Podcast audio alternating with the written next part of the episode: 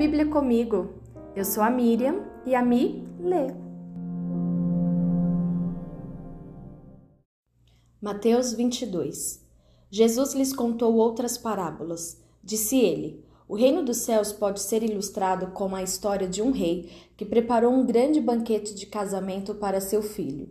Quando o banquete estava pronto, o rei enviou seus servos para avisar os convidados, mas todos se recusaram a vir. Então ele enviou outros servos para lhes dizer: Já preparei o banquete, os bois e novilhos gordos foram abatidos e tudo está pronto. Venham para a festa. Mas os convidados não lhes deram atenção e foram embora, um para sua fazenda, outro para seus negócios. Outros ainda agarraram os mensageiros, os insultaram e os mataram. O rei ficou furioso e enviou seu exército para destruir os assassinos e queimar a cidade deles. Disse a seus servos: O banquete de casamento está pronto e meus convidados são, não são dignos dessa honra. Agora saiam pelas esquinas e convidem, e convidem todos que vocês encontrarem. Então os servos trouxeram todos que encontraram, tanto bons como maus, e o salão do banquete se encheu de convidados. Quando o rei entrou para recebê-los, notou um homem que não estava vestido de forma apropriada para um casamento e perguntou-lhe: Amigo, como é que você se apresenta sem a roupa de casamento? O homem não teve o que responder. Então o rei disse: Amarrem-lhe as mãos e os pés e lancem-no para fora, na escuridão, onde haverá choro e ranger de dentes, pois muitos são chamados, mas poucos são escolhidos. Então os fariseus se reuniram para tramar um modo de levar Jesus a dizer algo que desse motivo para o prenderem. Enviaram alguns de seus discípulos, junto com os partidários de Herodes, para se encontrarem com ele. Disseram: Mestre, sabemos como o Senhor é honesto e ensina o caminho de Deus de acordo com a verdade. É imparcial e não demonstra favoritismo. Agora, diga-nos o que o Senhor pensa a respeito disto. É certo pagar impostos a César ou não? Jesus, porém, sabia de sua má intenção e disse: Hipócritas, por que vocês tentam me apanhar numa armadilha? Mostrem-me a moeda usada para pagar o imposto. Quando lhe deram uma moeda de prata, ele disse: De quem são a imagem e o título nela gravados? De César, responderam. Então deem a César o que pertence a César, e deem a Deus o que pertence a Deus, disse ele. Sua resposta os deixou admirados e eles foram embora. No mesmo dia, vieram a Jesus alguns saduceus, líderes religiosos que afirmam não haver ressurreição dos mortos, e perguntaram: Mestre, Moisés disse: Se um homem morrer sem deixar filhos, o irmão dele deve se casar com a viúva e ter um filho, que dará continuidade ao nome do irmão. Numa família havia sete irmãos. O mais velho se casou e morreu sem deixar filhos, de modo que seu irmão se casou com a viúva. O segundo irmão também morreu, e o terceiro irmão se casou com ela, e assim por diante até o sétimo irmão. Por fim, a mulher também morreu, Diga-nos de quem ela será esposa na ressurreição. Afinal, os sete se casaram com ela. Jesus respondeu: O erro de vocês está em não conhecerem as Escrituras nem o poder de Deus, pois quando os mortos ressuscitarem, não se casarão nem se darão em casamento. Nesse sentido, serão como os anjos do céu. Agora, quanto a haver ressurreição dos mortos, vocês não leram a esse respeito é, nas Escrituras? Deus disse: eu sou o Deus de Abraão, o Deus de Isaac e o Deus de Jacó. Portanto, ele é o Deus dos vivos e não dos mortos. Quando as multidões o ouviram, ficaram admirados com seu ensino. Sabendo os fariseus que Jesus tinha calado os saduceus com essa resposta, reuniram-se novamente para interrogá-lo. Um deles, especialista na lei, tentou apanhá-lo numa armadilha com a seguinte pergunta: Mestre, qual é o mandamento mais importante da lei de Moisés? Jesus respondeu: Ame o Senhor seu Deus de todo o seu coração, de toda a sua alma e de toda a sua mente. Este é o primeiro e o maior mandamento. O segundo é igualmente importante. Ame o seu próximo como a si mesmo. Toda a lei e todas as exigências dos profetas se baseiam nesses dois mandamentos. Então, rodeado pelos fariseus, Jesus lhes fez a seguinte pergunta: O que vocês pensam do Cristo? De quem ele é filho? Eles responderam: É filho de Davi. Jesus perguntou: Então por que Davi, falando por meio do Espírito, chama o Cristo de meu Senhor? Pois Davi disse: O Senhor disse ao meu Senhor: Sente-se no lugar de honra à minha direita, até que eu humilhe meus inimigos debaixo de seus pés. Portanto, se Davi chamou o Cristo de meu Senhor, como ele pode ser filho de Davi? Ninguém conseguiu responder e depois disso não se atreveram a lhe fazer mais perguntas. Mateus 23 Então Jesus disse às multidões e a seus discípulos: Os mestres da lei e os fariseus ocuparam o lugar de intérpretes oficiais da lei de Moisés. Portanto, pratiquem tudo o que eles dizem e obedeçam-lhes, mas não sigam seu exemplo, pois eles não fazem o que ensinam. Oprimem as pessoas com exigências insuportáveis e não movem um dedo sequer para aliviar seus fardos. Tudo o que fazem é para se exibir. Usam nos braços filactérios mais largos que de costume e vestem mantos com franjas mais longas. Gostam de sentar-se à cabeceira da mesa nos banquetes e de ocupar os lugares de honra nas sinagogas.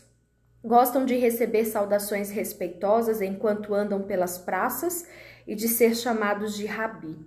Não deixam que pessoa alguma os chame de rabi, pois vocês têm somente um mestre, e todos vocês são irmãos. Não se dirijam a pessoa alguma aqui na terra como pai, pois somente Deus no céu é seu pai.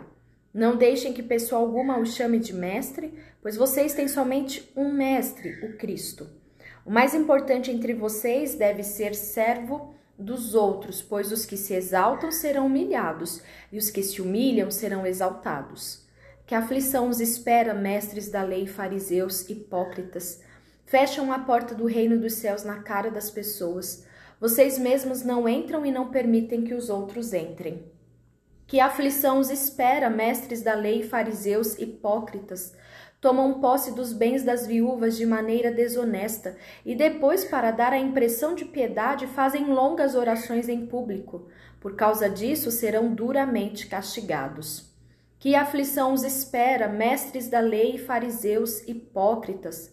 Atravessam terra e mar para converter alguém e depois o tornam um filho do inferno, duas vezes pior que vocês. Que aflição os espera, guias cegos.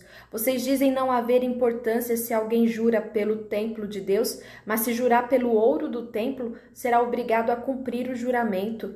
Tolos cegos. O que é mais importante, o ouro ou o templo, que torna o ouro sagrado? Dizem também não haver importância se alguém jura pelo altar, mas se jurar pelas ofertas sobre o altar, será obrigado a cumprir o juramento. Cegos. O que é mais importante? A oferta sobre o altar ou o altar que torna a oferta sagrada?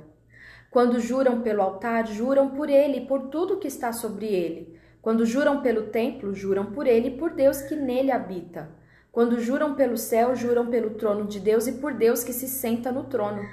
Que aflição os espera, mestres da lei, fariseus, hipócritas, Tenham cuidado de dar o dízimo da hortelã, do endro e do cominho, mas ne negligenciam os aspectos mais importantes da lei: justiça, misericórdia e fé. Sim, vocês deviam fazer essas coisas, mas sem descuidar das mais importantes. Guias cegos, com a água para engolir um para não engolir um mosquito, mas engolem um camelo. Que aflição os espera, mestres da lei, fariseus, hipócritas? Tenham cuidado de limpar a parte exterior do copo e do prato, enquanto o interior está imundo, cheio de ganância e falta de domínio próprio. Fariseus cegos, lavam primeiro o interior do copo e do prato, e o exterior também ficará limpo. Que aflição os espera, mestres da lei, fariseus hipócritas? São como túmulos pintados de branco, bonitos por fora, mas cheios de ossos de toda espécie de impureza por dentro. Por fora parecem justos, mas por dentro seu coração está cheio de hipocrisia e maldade.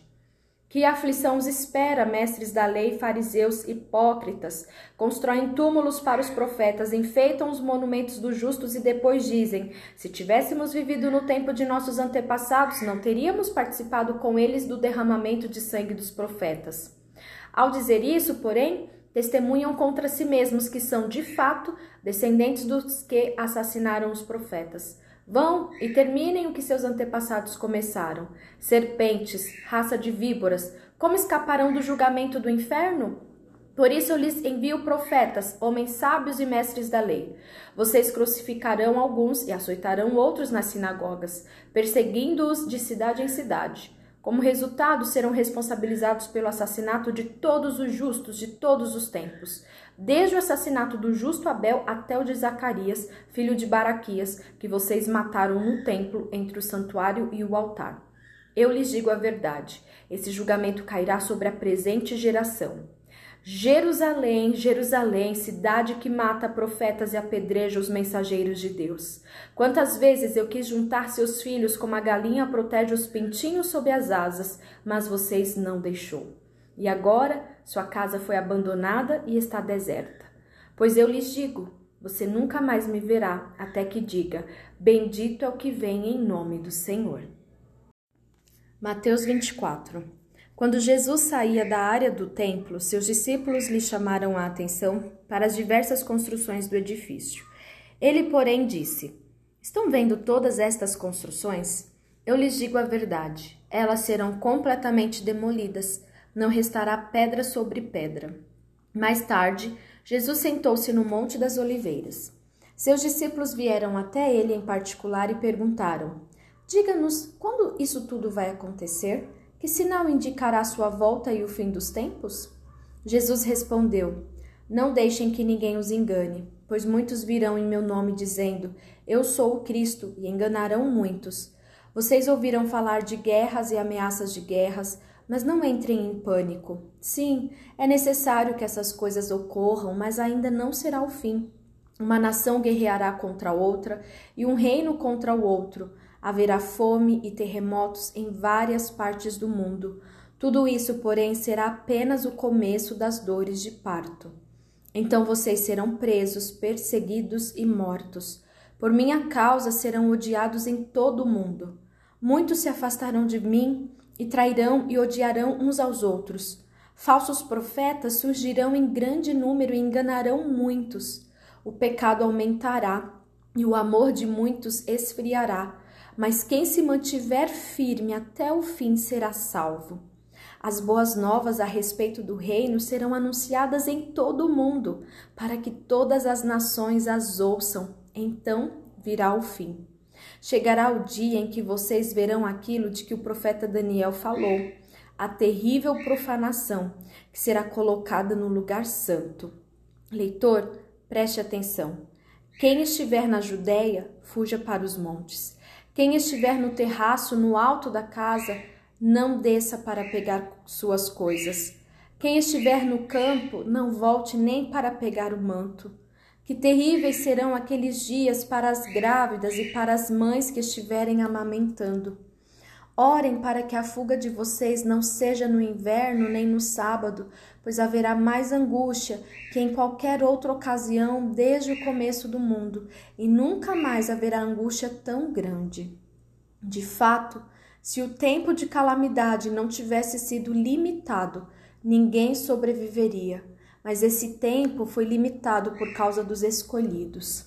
Portanto, se alguém lhes disser: Vejam, aqui está o Cristo, ou ali está ele, não acreditem, pois falsos cristos e falsos profetas surgirão e realizarão grandes sinais e maravilhas a fim de enganar, se possível, até os escolhidos. Vejam que eu os avisei disso de antemão. Portanto, se alguém lhes disser, ele está no deserto, nem se deem ao trabalho de sair para procurá-lo. E se disserem, está escondido aqui, não acreditem, porque, assim como o relâmpago lampeja no leste e brilha no oeste, assim será a vinda do filho do homem. Onde estiver o cadáver, ali se ajuntarão os abutres. Imediatamente depois da angústia daqueles dias, o sol escurecerá, a lua não dará luz, as estrelas cairão do céu e os poderes do céu serão abalados. Então, por fim, aparecerá no céu o sinal da vinda do Filho do Homem, e haverá grande lamentação entre todos os povos da terra. Eles verão o Filho do Homem vindo nas nuvens do céu, com poder e grande glória.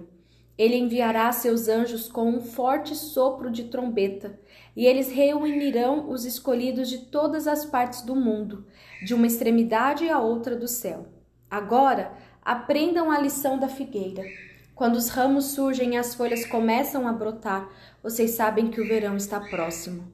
Da mesma forma, quando virem todas essas coisas, saberão que o tempo está muito próximo à porta. Eu lhes digo a verdade: esta geração certamente não passará até que todas essas coisas tenham acontecido. O céu e a terra desaparecerão, mas as minhas palavras jamais desaparecerão. Contudo, ninguém sabe o dia nem a hora em que essas coisas acontecerão, nem mesmo os anjos no céu, nem o filho, somente o Pai sabe. Quando o filho do homem voltar, será como no tempo de Noé. Nos dias antes do dilúvio, o povo seguia sua rotina de banquetes, festas e casamentos, até o dia em que Noé entrou na arca. Não perceberam que estava para acontecer até que veio o dilúvio e levou todos. Assim será na vinda do filho do homem. Dois homens estarão trabalhando juntos no campo. Um será levado e o outro deixado. Duas mulheres estarão moendo cereal no moinho. Uma será levada e a outra deixada. Portanto, vigiem, pois não sabem em que ocasião seu senhor virá. Entendam isto: se o dono da casa soubesse exatamente a que horas viria o ladrão, ficaria atento e não permitiria que a casa fosse arrombada. Estejam também sempre preparados, pois o filho do homem virá quando menos, esper quando menos esperam. O servo fiel e sensato é aquele a quem seu senhor encarrega de gerir os outros servos da casa e alimentá-los. Se o senhor voltar e constatar que o servo fez um bom trabalho, haverá recompensa. Eu lhes digo a verdade: ele colocará todos os seus bens sob os cuidados desse servo. O que acontecerá, porém, se o servo for mau e pensar: meu senhor não voltará tão cedo, e começar a espancar os outros servos, a comer e a beber e se embriagar? O senhor desse servo voltará em dia que não se espera e em hora que não se conhece, cortará o servo ao meio e lhe dará o mesmo destino dos hipócritas. Ali haverá choro e ranger de dentes.